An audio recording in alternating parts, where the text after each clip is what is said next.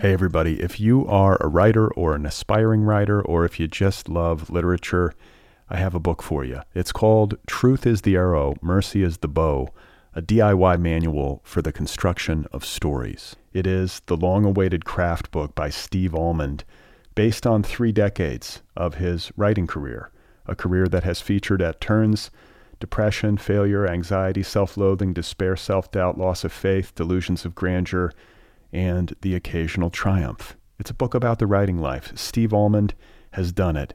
He has embraced it, the full catastrophe, and he has lived to tell about it. The Boston Globe says, quote, "This isn't just a book about writing, it's a book about honesty." And Richard Russo calls it, quote, "one of the best books on writing I've ever read. It's also the funniest by a country mile." Once again, it's called Truth is the Arrow, Mercy is the Bow, a DIY manual for the construction of stories by Steve Almond, available from Zando. Go get your copy right now, wherever you buy books.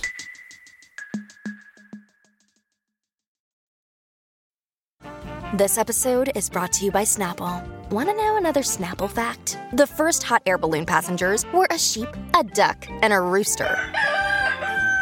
Ridiculous. Check out snapple.com to find ridiculously flavored Snapple near you.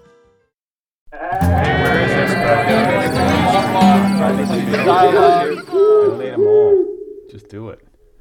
Okay, hey everybody, how you doing? This is Brad Listi. This is the Other People Show. How's it going out there? I hope you're okay.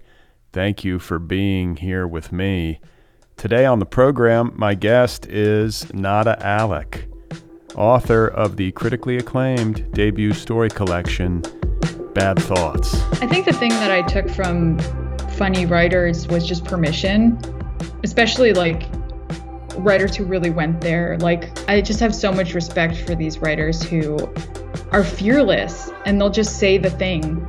I think a lot of people fail to recognize that it takes a lot of risk and vulnerability to try to be funny and and really put yourself out there. And so wanting to attempt that myself, I I just am always collecting thoughts and one-liners. I have this endless, you know, notes notes app, Google Doc, everything and just mining all of that stuff constantly and paying attention and trying jokes on my friend, my my poor best friend who has truly been a 15 year long repository for all my jokes.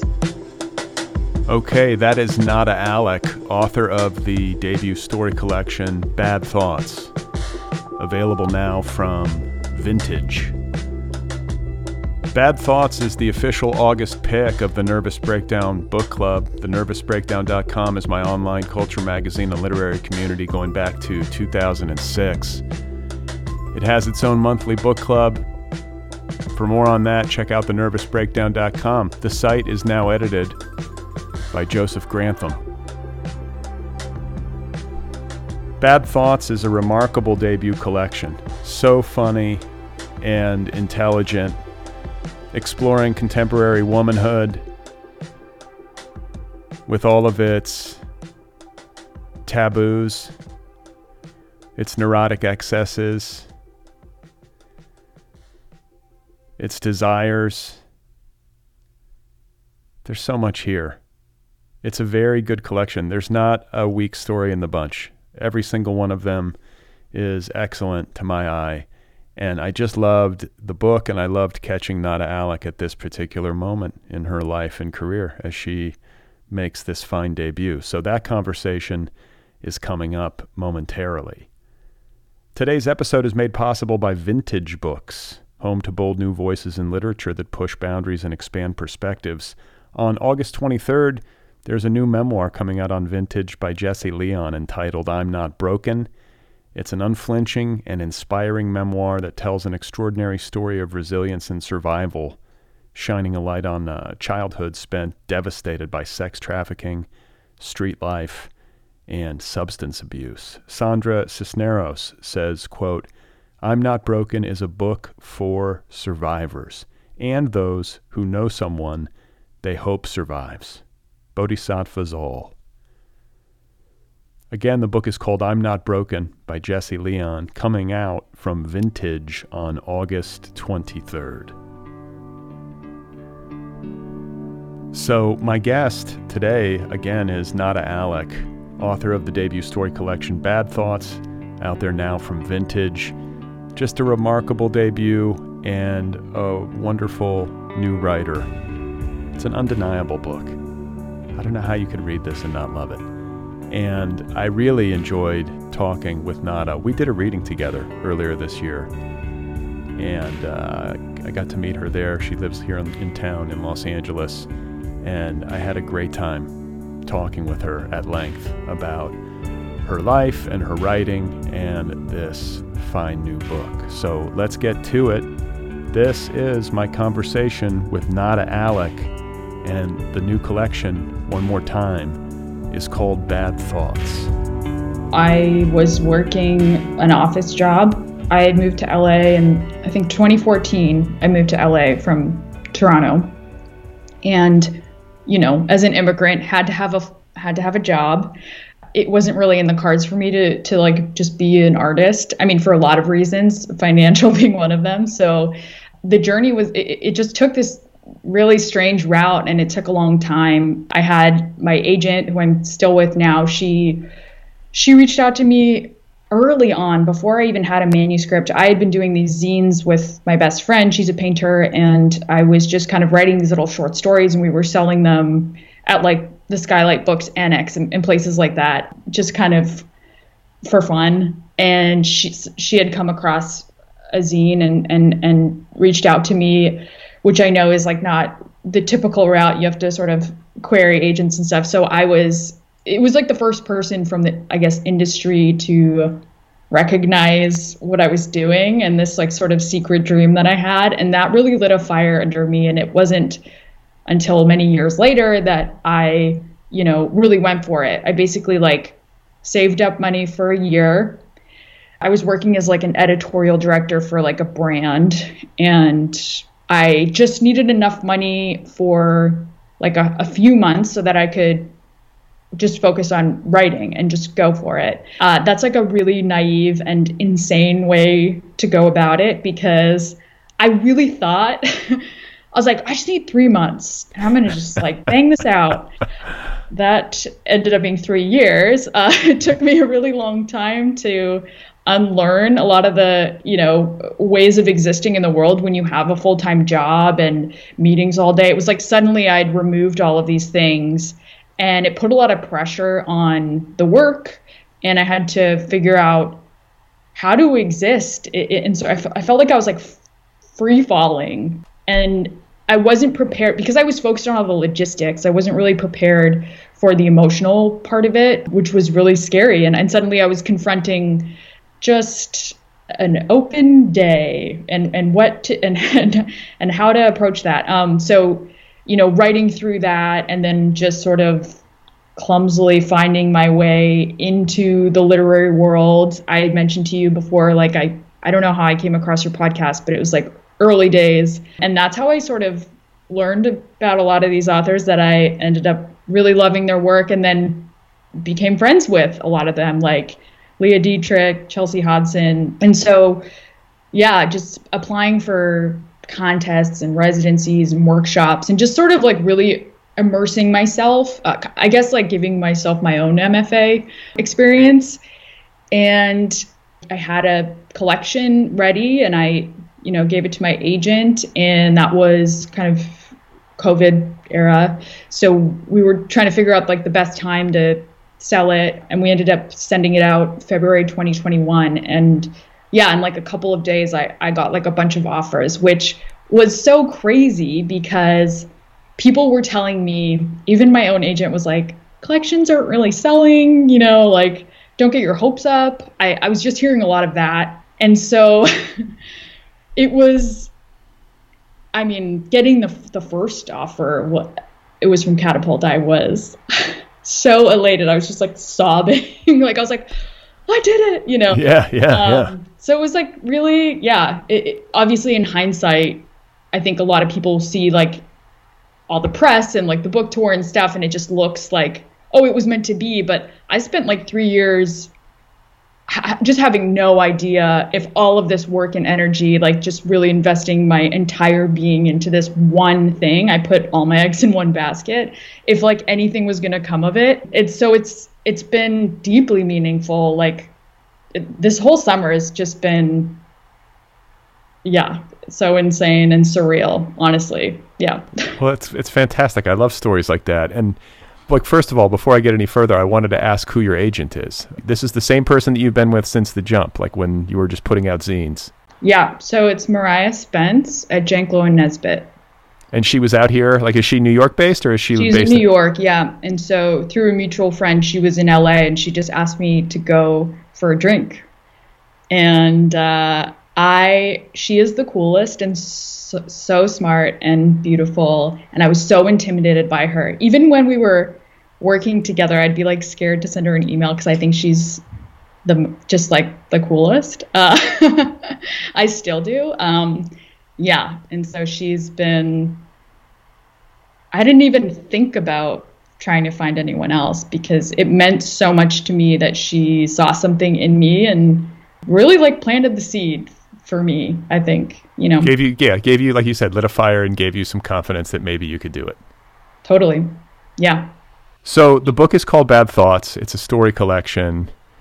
And why is it called Bad Thoughts? Well, it's twofold. I think the origin story is I in in sort of that that first kind of caterpillar goo year of me trying to figure out how to be a writer. Uh, I was also simultaneously kind of like suffering from uh, you know the weird mysterious like conditions like my a bunch of stuff with my head and obviously psychosomatic which i ended up finding out thousands of dollars later.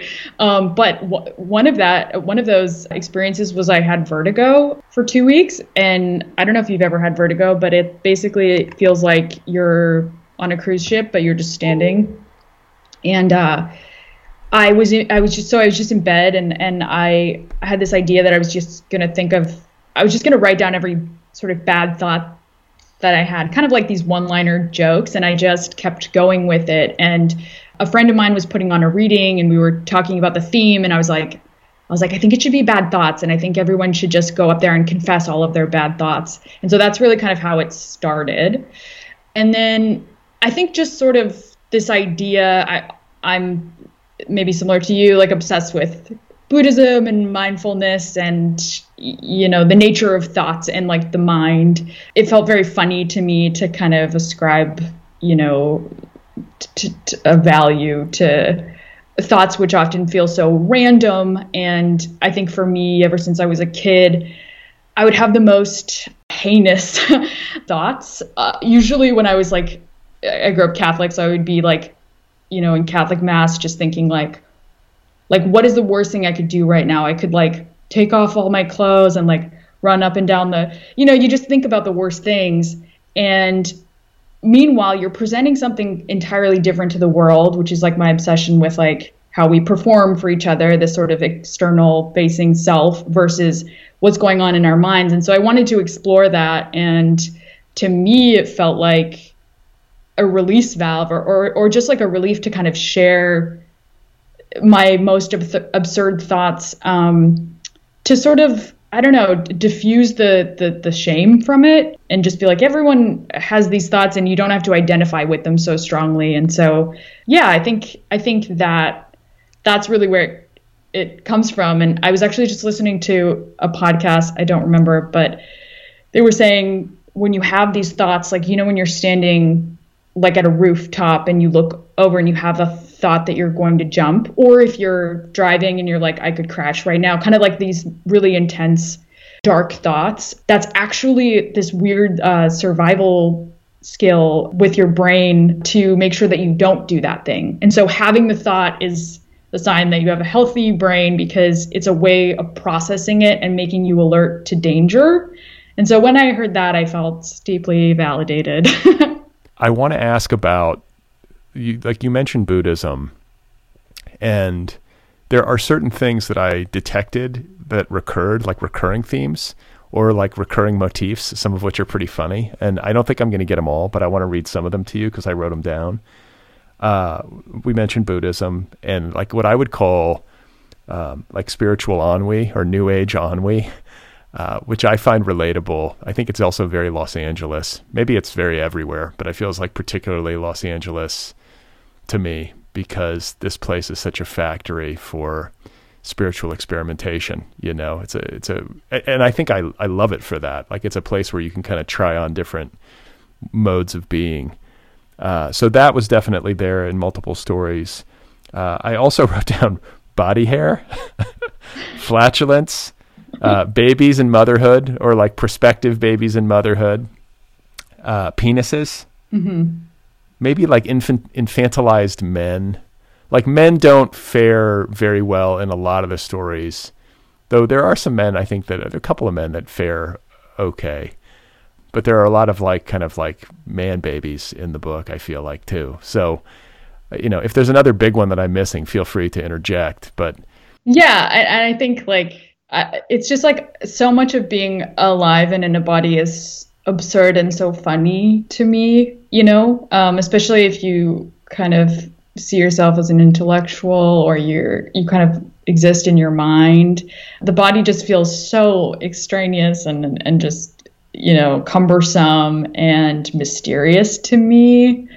And I think especially living in LA, this preoccupation with vanity and the body is, you know, the body as like as accessory or something is really fascinating to me too. So, and I think it also speaks to our denial of death and our refusal to, you know, interact with death and decay or acknowledge it. There's a bit of escapism in certain forms of Buddhism, I think, where you're too identified with the spiritual aspect of it, the spirit, you know. And I think I'm really into Ram Dass, and he's so he he always talks about like non-duality or sort of living in these parallel realities. In one, you are fully a human and you're in the human experience and you're taking the human curriculum and your heart is breaking for all the suffering and you will die there is death and decay but then on the other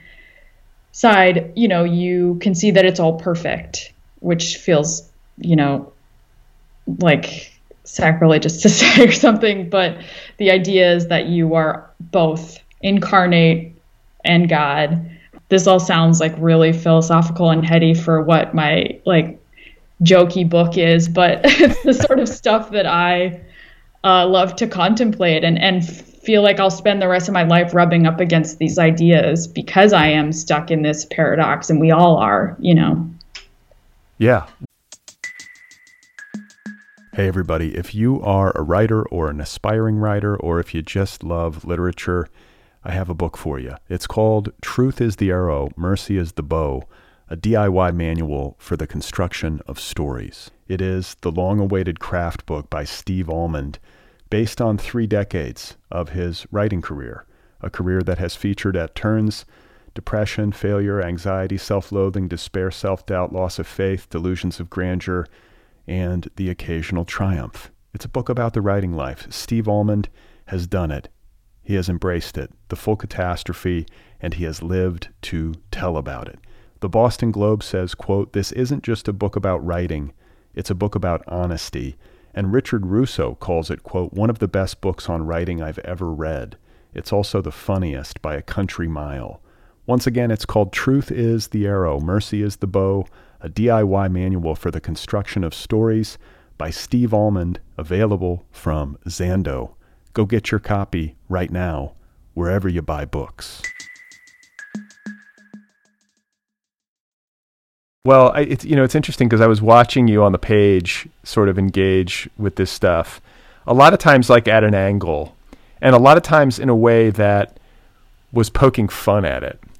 Yeah, I think it's an exercise in not taking myself too seriously. You know, I'm really drawn to comedy. I grew up with stand up and old SNL and all of that stuff. And I think I'm I love you know there's a lot of like contemporary fiction writers that I think are super funny and like doing it well. But you know, to to the sort of spiritual materialism, it is so often absurd and hilarious and can also at times be predatory and exploitative. And you see that a lot in LA, people preying on really desperate people. And I, I too have have been that person. And you know, I think because I'm so interested in like esoteric ideas, I have to step outside of it and laugh at it and take a break and you know because I don't want to get swept up in any one way of thinking. I think you know I've I've been to all of the healers and the and like I've you know tarot readers and I I even subscribe to this woman on Patreon who identifies as an alien with who had a near death experience and met uh, this like uh, this governing celestial body uh, who sort of was like you've got a job to do. She's also a comedian. Anyway i really like some of her ideas and i know that that sounds so kooky but um I like staying open to all of it while not being attached to any one thing. You know, I can appreciate that my parents are still very much Catholic and and that's their connection point to the divine. At least that, you know, I, I don't necessarily agree with all of it, but they have ritual and they have community around it and I think that is important. And so we're all trying to get at that sort of mystery, you know, and and have language around it, um, especially now that, you know, I think we live in such a uh, godless neoliberal uh, modern society. It's like so you kind of have to figure it out for yourself and, and pick and choose like you know the things that work for you. So I, I've heard more than one person in recent conversations, maybe on this show, but also just in my day to day life, talking about how like a sincere, non ironic or like cynical engagement with spiritual tradition or big spiritual questions is like coming back into vogue. Yeah, but it's also more accessible. I think, you know, when I was growing up, I didn't all I really had was Oprah. I was obsessed with Oprah. and She would always have, you know, spiritual teachers on and I would you know, secretly read Deepak Chopra books when I wasn't allowed to. But it's like now people are talking about all of this stuff on TikTok. It just feels like the, the you know, astrology is like so commonplace. Like these things are just more widespread and, and available, you know? As the alien woman that I follow on Patreon says, you know, we're all expanding into 5D consciousness. So that would make sense. Where um, wait, what is 5D consciousness? 5D consciousness. Oh, 5D. Oh, 5D, like five dimensional. She's in 8D. So this is making me sound insane. Um, I just just for the record, she's she's also a comedian, but you know there is something to that where it's like I can't tell if it's a generational thing or something, but I do feel like even my consciousness is expanding. Maybe that's from doing mushrooms or reading certain books or just getting older. I think age kind of softens you too. Your ego kind of naturally dissipates a little bit as you are constantly humbled by life and you know you're on the hedonic treadmill for so long and you go oh right. Um, satisfying uh, you know pleasure and kind of living in that lower mind is not really doing it for me so maybe there is like something else. But i do think that we can get too preoccupied as highly sensitive people. What really helps me is talking to my parents who have been through a lot more suffering than me and have such a high pain tolerance. And I think if there's, if I were to ever impart advice to anyone, which I don't like doing, I would say cultivate a high pain tolerance because that'll get you through a lot. Just sort of, you know, I have suffered, okay, you know, develop sort of a callous towards life, a grit, a resilience. Like, they're so inspiring to me and you know they don't even intend to to be that way but they just they work so hard um well wait what, what kind of what's their pain tolerance born of they they're immigrant they immigrated yes. from uh croatia yeah. croatia yeah so my parents they actually moved back this year to croatia i grew up in like a croatian diaspora outside of toronto in the suburbs just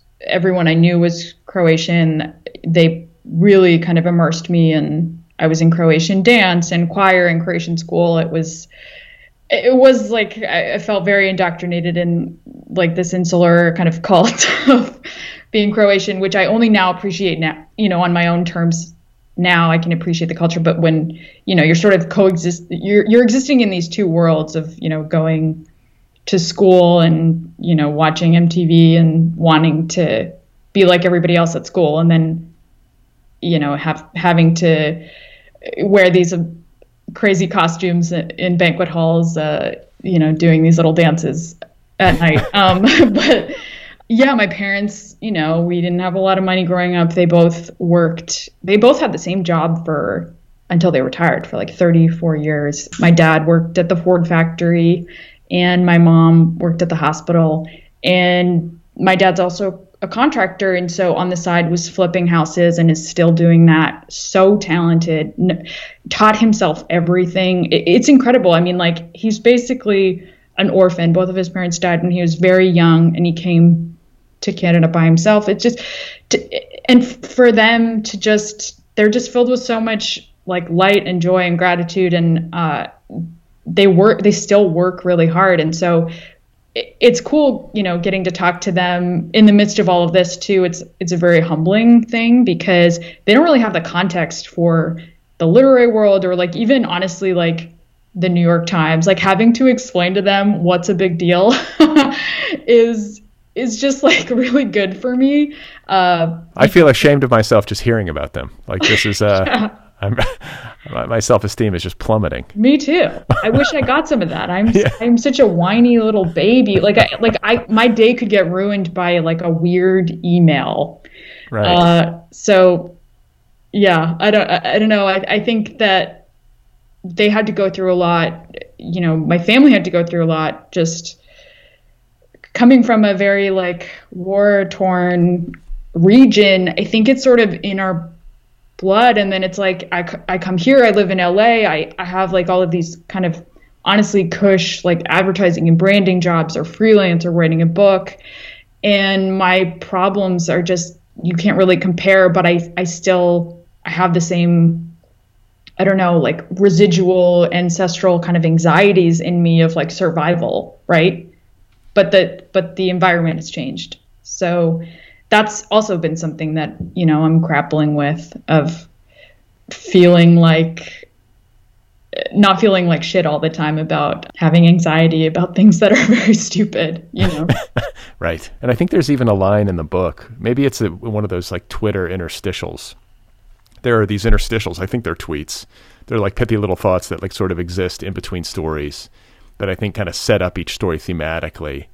But they they read as like tweets or jokes but also with some edge to them and some depth. And one of them was like just how miserable it is that like in order for a person to be compassionate and like have some depth to them and um, develop resilience, they have to like suffer terribly. am I am I misremembering this? No, that is correct. Yeah, to be a better, hotter, smarter version of yourself, uh, it's a huge bummer that you that you have to suffer you know, but I don't know. I always have this tendency to just go way too deep and philosophize everything, but it's this idea of like, you know, what even is life with the absence of suffering? I think that, you know, you hear about all of these like, I don't know if it was like a Buddhist thing of like, God wanted to fragment itself to experience the whole spectrum of all there is to experience. And so the first however many years of just pure pleasure gets boring after a while. And if you think about humanity as this kind of drama unfolding, it's like, all right, let's make let's make this little high stakes and uh, have the actors forget that they are acting. You know, what does that what does that look like? When I look at a bug in my house, I go, this bug doesn't know that it's in Nada's house in LA and you know and it's, so we're these bugs that we can't fathom and we don't have the equipment with the, we don't have the software. And so I think we we can kind of uh, feel around for it and you know psychedelics help uh, you know some of these sort of I'm sure like witnessing the birth of your children these, these sort of more defined uh, spiritual moments of our lives kind of give us clues. It feels like there is a texture t- to this that isn't. There is something else, but w- we can't really articulate it. So it's why we. It's why we create art. It's why you know it's why we exist at all. It's why we love. It's why we connect. You know, I think we're all just sort of trying to figure figure it out, but also make peace with the fact that we might never know in this um, iteration of ourselves. What about a guy? Okay, so but what about a guy like Ram Dass, or in particular his guru Neem Karoli Baba, who, when you read stories about this guy, you're just like, what? I mean, he was like clairvoyant. He could just like look at you and be like, oh, so you're struggling with your novel, aren't you? You know, people just like spontaneously weep the minute he like looks at them. I mean, like the, the stories are incredible, like uh, almost unbelievable to me. But absolutely, and he's just gobbling acid, and absolutely nothing's happening. To, right? You know, like.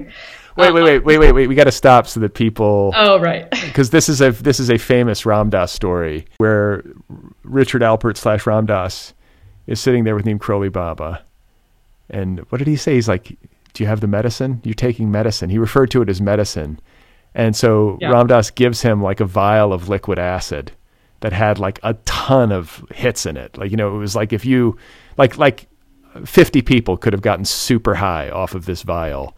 And Neem Karoli Baba just like downs the whole thing and there's no impact at all. Right. Because he's already there. Yeah. Right? I guess. I mean, but I don't even know how. That's a lot of acid. Yeah.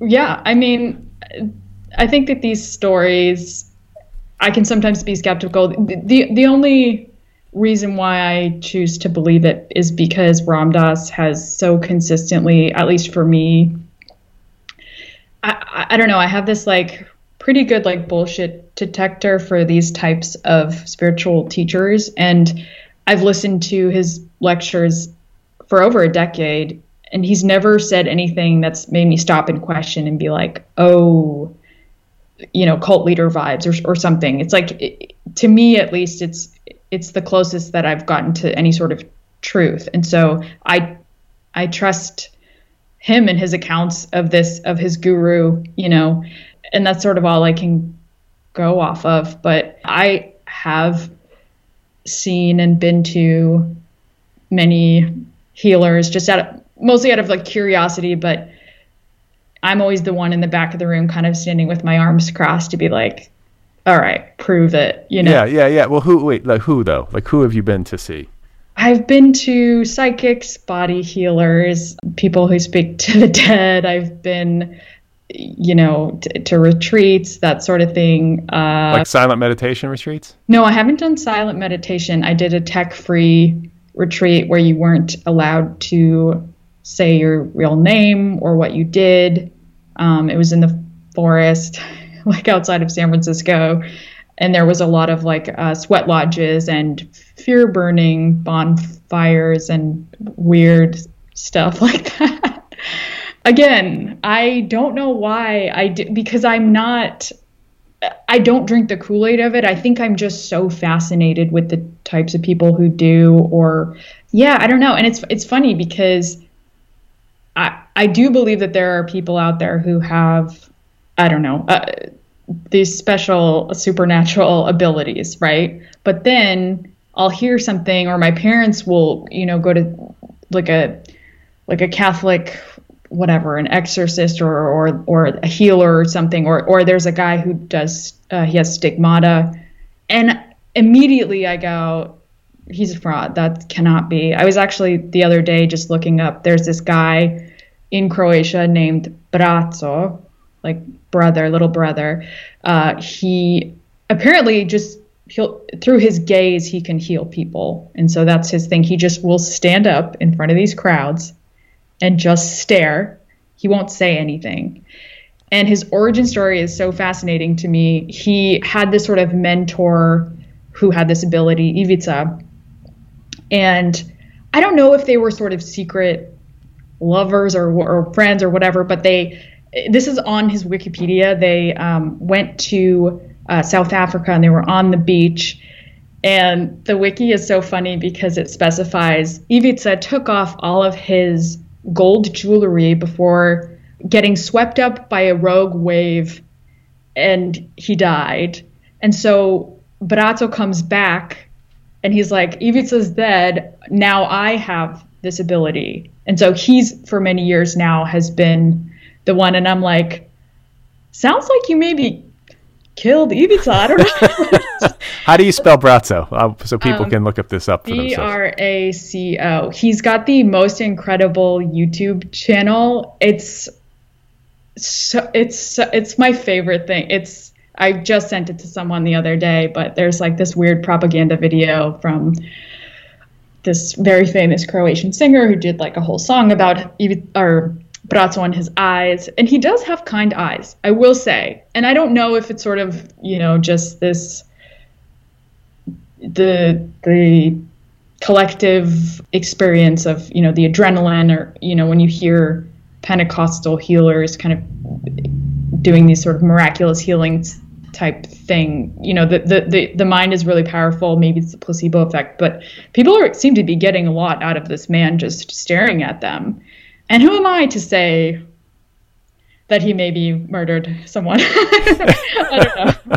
well, and here's a question for you since you've had a lot of exposure to healers and experiences like this. Like, among the ones that you've been in the presence of, have any of them seemed super authentic to you to a degree that exceeded the norm? You know, where you're like, "Whoa, maybe there's something to this."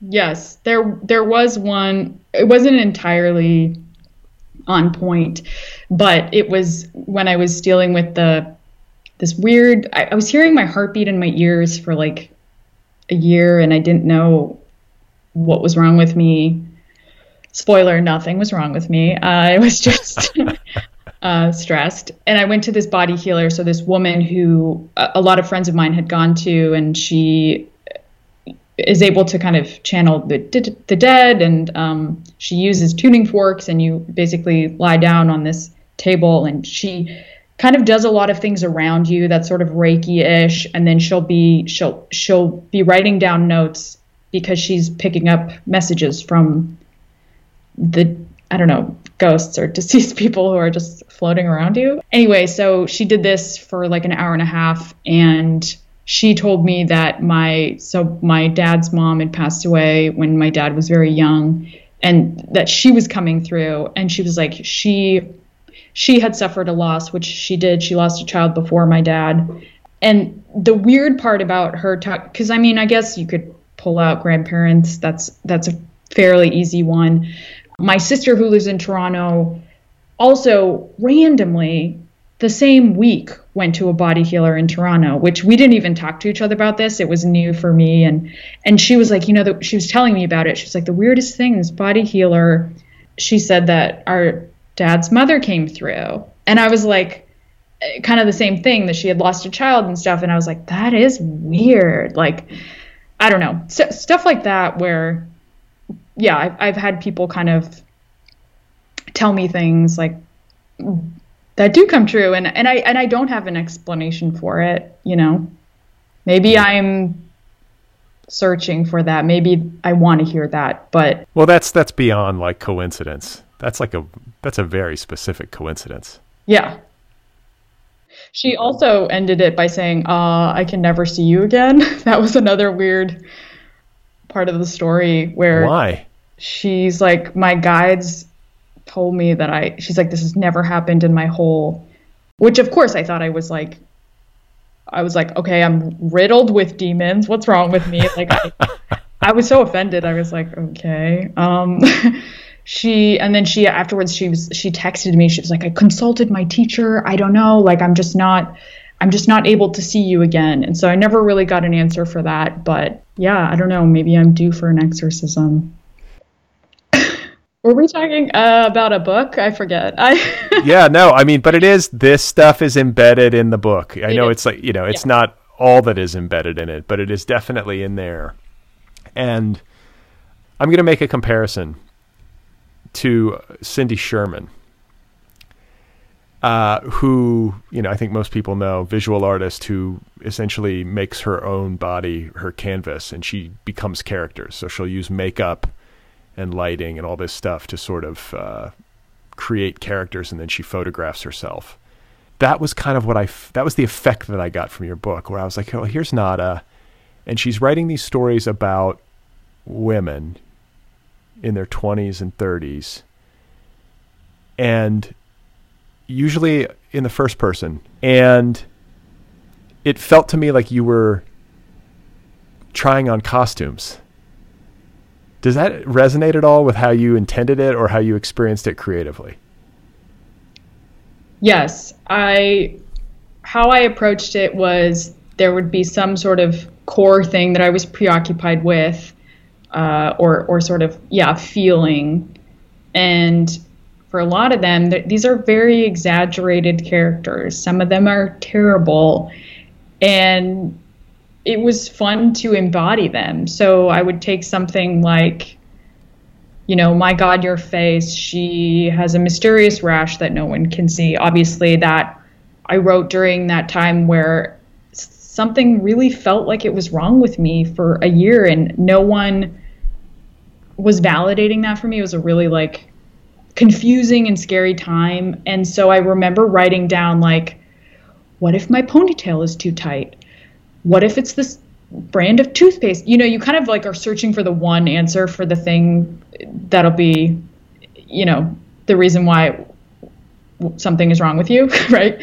So I'll take that and I'll stretch it out or waiting for an email that you think is going to change your life. Can I create this character who is just going to alienate everyone around her and just obliterate her life in service to this fantasy of this better life that's on its way. You know, in doing that, I can create this atmosphere of humor and absurdity where people it it has this disarming effect where people can relate to that or they can see maybe a bit of themselves in kind of like that that core desire or longing, you know.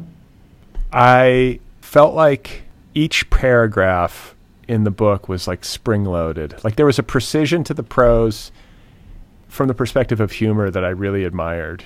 It just felt like really uh, sculpted. Is that the word? You know, I'm curious to know about the actual like nuts and bolts of the writing process for you. You know, I just I want to know more about like your approach to it because it has like kind of a like it's funny in a way that feels rare to me, you know, and knowing in a way that feels rare. Like there's a real great a sense of like really skilled crafts, a uh, really skilled craftswoman at work, especially for a debut. Wow, thank you. Um, yeah, I think maybe because I didn't come from an MFA route, I I really came up in music, and all of my friends and my husband are mostly musicians, and so. Wait, I, are you are you are you musical? No. Oh. I wish. Okay. I, I mean, don't we all wish? That is the coolest art form. They're still magicians to me. Like it, it still is the most powerful experience with art is music. Obviously, the rest of us are just like coming up inventing all these complicated ways to get to a truth that they can access directly i think. Right. Yeah and so but i i think i took a lot of that musicality and and even the performance element of of writing uh, this and doing a lot of readings so just really kind of paying attention to the rhythm and the pacing and making sure that i don't know maybe if i were to psychoanalyze myself it would be like growing up with especially my dad, just like the language barrier and feeling like I only had five seconds to really succinctly explain or communicate something to him. And then just like taking that with me wherever I went of like, okay, I, I only have this, you know, slice of time. I have to get it perfect. I have to be compelling and, and, you know, maybe that kind of bled into it as well. But I have this sense that I don't, even though I'm on a podcast right now, kind of meandering, like I, I don't want to waste people's time and I want to be generous with whatever it is that I'm going to say. So that's why the short story form appeals to me, the brevity of it.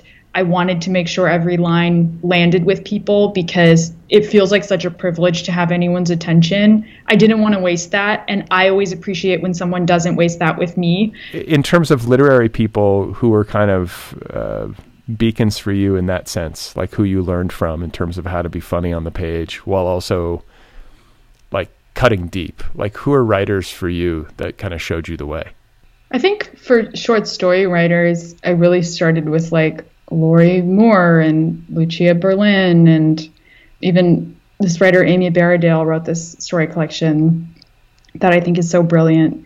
Uh, Samantha Hunt. But then in terms of humor, it would be like Melissa Broder, definitely, Al- Alyssa Nutting, Patricia Lockwood, so funny, smart, you know, contemporary female writers that are really funny on the page. Even like some, I know you've had a lot of like Croatian writers on, but like Dasha Drndic, who is not funny, but is very severe and brutal and just says it like it is. And she passed away, but she would write a lot about a lot of about the war and, and that kind of thing. I think the thing that I took from funny writers was just permission, especially like writers who really went there, like Alyssa Nutting in Tampa. I can't believe like it just I just have so much respect for these writers who are fearless and they'll just say the thing. And I think it's not just literary world, but yeah, stand-up comedians, like people who are willing because I think I don't know. I, I, think a lot of people fail to recognize that it takes a lot of risk and vulnerability to try to be funny and and really put yourself out there. And so I, I think just like wanting to attempt that myself, I I just am always collecting thoughts and one-liners. I have this endless, you know, notes Notes app, uh, Google Doc, everything, and just mining all of that stuff constantly and paying attention and trying on or trying jokes on my friend, my my poor best friend, who has truly been a 15 year long repository for all my Who's jokes. your friend? Let's give let's give this person a shout out on the podcast. Oh, she I dedicated my book to her, Andrea Nakla. She's like an incredible painter. It sort of is like a Sheila and Margot kind of relationship. Say, yeah. But um, yeah, I do like credit her as my muse, and she is infinitely cooler than I will ever be. Like I'm just kind of like the weird neurotic girl, and she's just. I still think she's the coolest and live to impress her. She's just got this like calm. I don't know. Her presence is just everybody wants to be friends. Like she is so cool, but she's also my best friend and and and and like allows me to kind of like I don't think I would even say it like this, but like try material on her constantly, where I'm just trying to make her laugh all day, every day. We talk every day. She lives in Topanga, so it's, you know, we don't get to see each other as much, but we're texting and calling each other every day. I, okay, and I was so going to say, because I was going like, to say, you're, you're trying material on her, and as a writer, is it mostly text, or is it, I guess it's both? yes, our our text message thread must it needs to self-destruct because it's the most insane. no one can see it. I will die a thousand deaths, I think, if anyone saw it, because it is just so embarrassing. And uh, you know, to have a relationship for that long with somebody and grow with them and to feel so safe with another person that you can say literally anything that's you know on your mind um, to me is like I just feel so grateful for for her and you know the, the the first story my new life I kind of wanted to it was sort of an ode to our friendship but more of like a funny kind of toxic codependent friendship where it's like you have that friend where you know you do something or say something terrible and then they quickly tell you, oh, it's fine, I've done worse or I've done the same, and then you're absolved, right, of your of your guilt. You just kind of want to like tell someone and to have that person. I don't even necessarily think that that's a good or healthy thing. I think that good friendships, you know, people will call you out, but we all kind of want that person to just be like, "Oh, that's not that bad. don't worry about it." You know, I don't know if you have somebody like that in your life. I mean, maybe maybe not to that degree. I mean, guys don't talk as much, but I do. I, I have friends that I talk to regularly, and that I feel that sense of openness with. And I, yeah, it's like it's a relief to have those friends and to have those conversations and to feel a sense of safety and to be able to be kind of a mess. Or also just, you know, mutually incriminating collateral via text message, embarrassing photos that you could everybody, share. Everybody has that. I think everybody has at least one text thread that they would die if anybody saw. And thank God they have it. I forgive everybody for that text thread. Yeah, I know what you mean. I think you just need one person to feel safe around. And to me, that translates really well to, to forgiving myself with my writing too. So I, I I'm allowed to be bad. I'm allowed to suck. I'm allowed to not be funny in this draft. You know, there's like as long as I have people around me who um, don't wouldn't judge me, it it does it lends itself well to the to the writing process, which can otherwise be so punishing. I don't know if you found oh, yeah. that. And I want to ask you because, like you know, your book, like I keep saying, is funny, and you talked about how you know among funny writers there's just this like willingness to go there like alyssa nutting in tampa. But it's one thing to go there. It's another thing to like go there artfully. It's it, it, you know it's not a, it's not enough to just go there. You also have to pay attention to how you go there. And what i marvel at when i read writers that are gifted comedically is like this unerring instinct they seem to have for the audience. And it, like the word that comes to mind is control. You know, you have to have control of the line because if you go there but you're just sort of sloppy about it or your instincts are poor, people are going to roll their eyes or or worse. So my question for you is how how quickly do you get there? what I find is like the funny line usually comes fast for me, like on the off chance that I have one. I don't think I'm a super funny person, but I think I can sometimes get it right. But if I'm struggling for the joke and like really crafting it and honing the line, it almost always sucks or it just fails to land. Is that same for you or different? Yeah, the more humorous muse, you really have to earn that one because I don't know. I think that's what makes the writing process so difficult for me is that I I need to be in a playful, light state in order to access that voice freely. I can't I can't like will it out of me if I'm sort of feeling off or I'm anxious or you know and so a lot of it really is setting up an environment that is conducive to me being light and playful and funny. What does that mean? Setting up an environment. Honestly, I mean, I hate the word self care, but really just setting myself up for success. So, a I had to learn what is what does my routine even look like. I didn't have one, so I, you know, through trial and error, was like, okay, between like 9 a.m. and 2 p.m. is kind of my only window to to even write at all. So what do I do to protect that? You know, how do I like stay consistent? I really had to honestly to the exclusion of a lot of like I neglected a lot of other areas of my life to to be able to to write this and it was kind of like the only way even like how you know intense it it is like to make the decision to quit your job to just do this, right? And so I think it was, yeah, making sure that I made time for my friends too, that I had kind of like, that I could blow off some steam and be surrounded by other artists. You know, I started a, a writing group for a while where a bunch of women would meet in my house once a month and we would, we wouldn't even talk about craft. We would just talk about the emotional aspect of it. So I was just always trying to like tend to that kind of sacred part of me that I guess, for lack of a better word, inner child, right? Because I think me at my core is really silly and goofy and playful. And so, um, really kind of trying to protect that and, and, and take care of that. And I, I'm still working at that. I'm not, you know, perfect at it. I, I feel like even, even though this whole process was like three years, that still feels like a really long time for me because I didn't really work on a ton of other stuff. I, I was doing some freelance, but like I kind of was just doing this. and so, yeah, I, I really wanted to get it right. I I really wanted to earn those laughs. I really wanted to hone it. How long does it take you to write a story? Typically, like ballpark.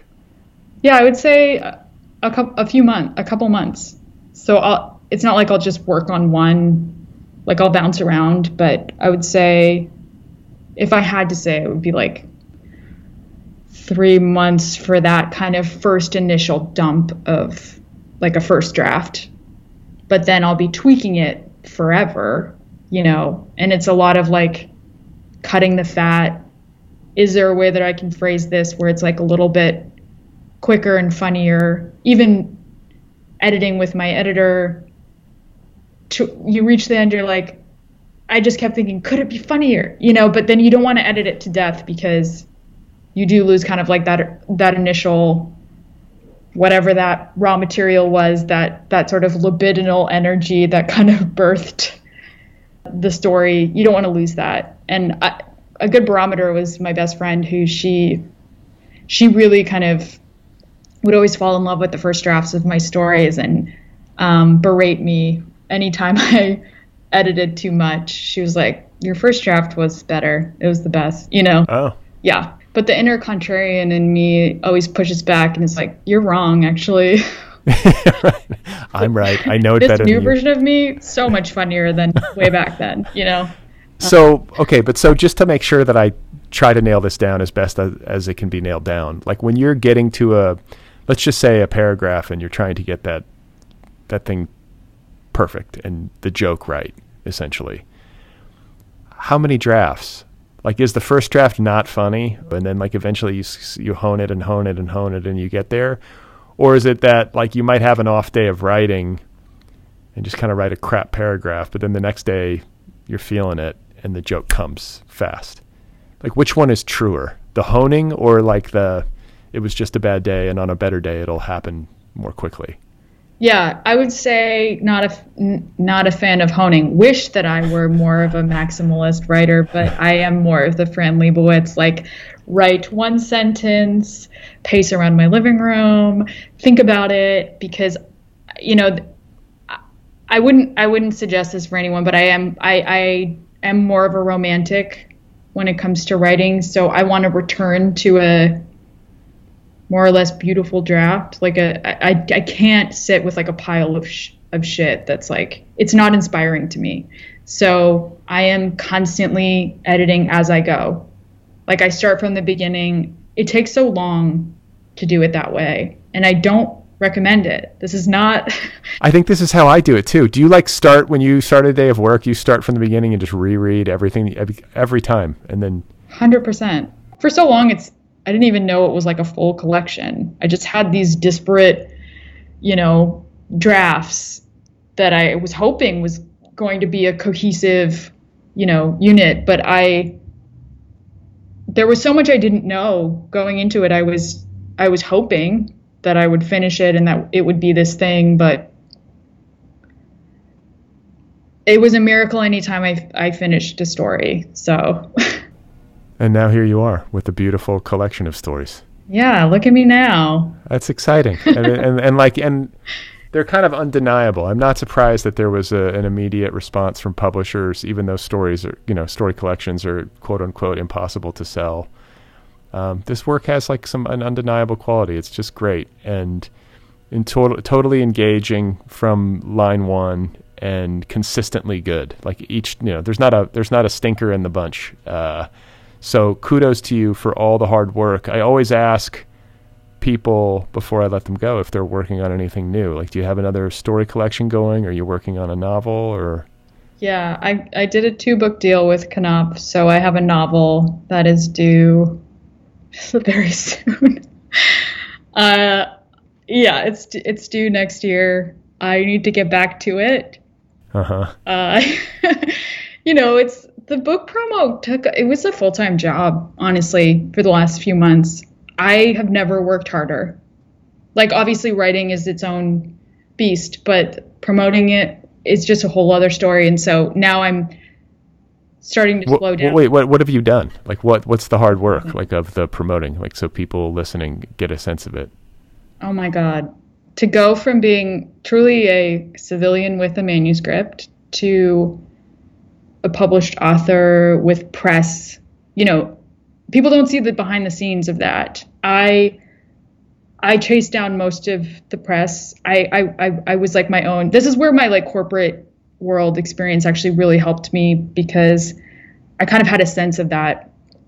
Obviously, I, I had a publicist at my at my publisher, and they were great. And um, but I, you know, everything from I made short films that were book trailers with a director friend of mine, and that's a huge production and there was a lot that went into that that took months.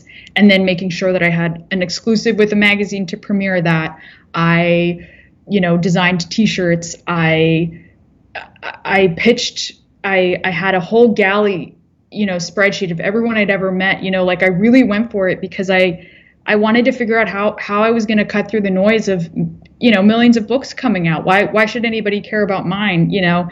And so i i just I have that DIY spirit. I just applied that to put putting this book out into the world. And you know it's really hard to convince people but once they had the book in their hands and started reading it i noticed like such a shift in energy where people were really excited about it. It was just the process of getting it to certain editors and getting it reviewed and and doing interviews and stuff that that really took a long time but you know the hope is that you it's an investment, right, in your future career as a writer. I, I have a novel coming out, and so hopefully the next time it won't be as difficult to convince people because they now know who I am. But you know, the funny thing about a book tour, it especially with your first book, is like, well, no one's read the book, so I had I planned out this whole book tour for myself. I did like nine events.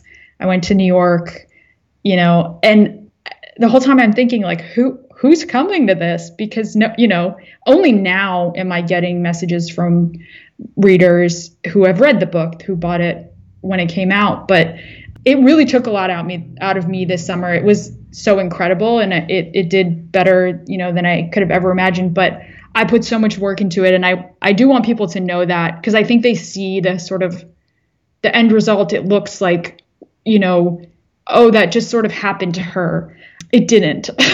I really worked hard on it and it was really intentional. So and it paid dividends, like all that stuff, like the the trailers and everything. Like you feel like you got like a like a result from it. I think so. And and for me, it's like it, you have to define what success is for you. I have met so many cool people through this, like really new like new friends that are fans of my work, but I actually I want to hang out with them. You know, I, I got to connect with other creative people in LA, whether it's like filmmakers, photographers, writers, whatever, using almost like using your book as an excuse to create something together or be together and using it as like this this entry point into a world of artists that I kind of was always on the periphery of and wanted to figure out how to access. And so just in terms of that, the people that I've met the last couple months, even you, even me.